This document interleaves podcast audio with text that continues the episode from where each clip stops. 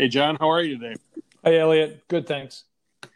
Uh, so, uh, just this morning, Transparency International uh, issued their Corruption Perceptions Index for 2020.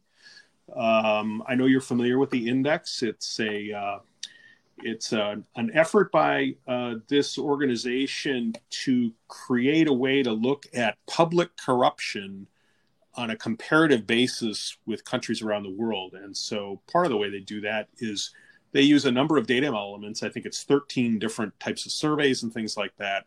And they take they come up with a way to combine all the scores and then rank the countries. And so New Zealand and Denmark were the least have the least uh, per, lowest perception of public corruption according to the index this year um, they have scores of 88 on a 0 to 100 scale.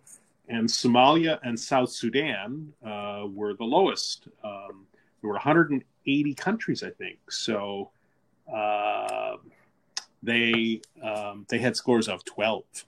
So I'm assuming you saw that.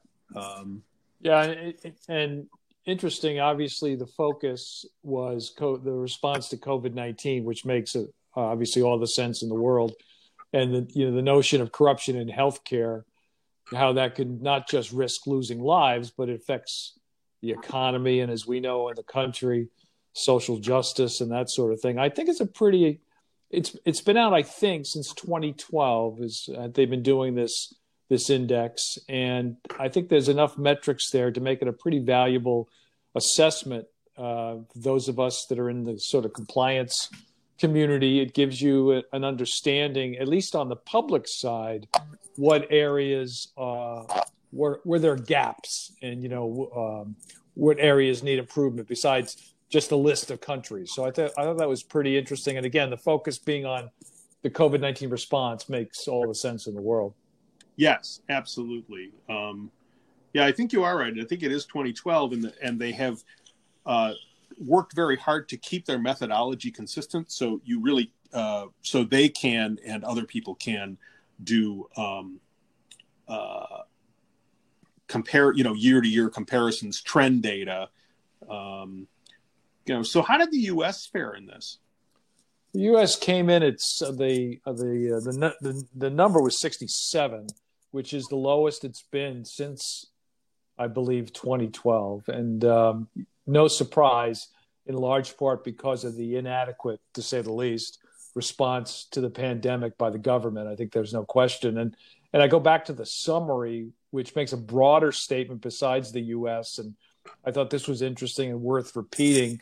The emergency response to the pandemic revealed enormous cracks in health systems, democratic institutions, and underscored that those in power who hold purse strings, government purse strings, often serve their own interests instead of the most vulnerable. And that is just so true. And they close by saying, as the global community transitions from crisis to recovery, anti corruption efforts must keep pace. So it's not just a response to the medical issues, which are obviously massive, but anti corruption. And, and they come up with a series of recommendations which are not overly dramatic, but are certainly logical. And there's four that I see here strengthen the oversight of institutions. I think, of course, that makes sense. Make sure the re- resources are there.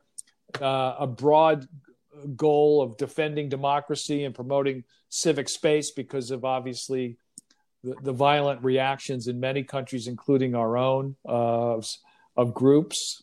You know, I just saw yesterday in your own lovely state of Wisconsin, which I consider a second state for myself, having gone to school there, that the legislature passed a anti-masking or, they overturned the the masking requirements that had been in place. So you know we still have insanity going on in some of these places, but that's you know promoting civic space. The other two recommendations uh, were to ensure open and transparent contracting, and obviously we've seen from talking to our friends in law enforcement some of the fraud committed by those that are pretending to be charities or pretending to sell PPE, that sort of thing.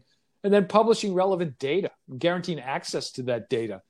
Going pointing to our own country, we've we we know that Florida sort of uh, book, you know, jiggled the books, if you will, um, in terms of data. And so if you don't have the right data, you can't make responses. So I think again, those four recommendations are relevant here in our own country and obviously elsewhere around the globe. Yeah, I would uh, encourage people to uh, uh, go out and take a look at this. Uh, be really easy to find, but it's at transparency.org, and you know it was it was posted this morning. They have uh, it's a very comprehensive uh, look. They also look at the the globe by regions. So you can look at the Americas or East Asia, um, Western Europe, things like that, to really see how areas, trading groups, um, other you know other slices and dices uh, uh, really uh, show up. And and the recommendations tell us that um, you know while COVID is obviously a huge medical challenge for the globe, um, it it's had uh, rippling impacts that are far beyond traditional healthcare. I'll end with this. There's a line here that I couldn't said any better. Uh, they say their research shows, quote, that corruption continues to undermine democracy even during the pandemic. So, unquote. So, obviously, corruption is a key issue for us in the AML world, and it just shows how it impacts adjacent areas, including healthcare. Yep. All right, John. Good talk. Talk next week. All right. Take care of yourself. Stay safe. You too. Bye bye.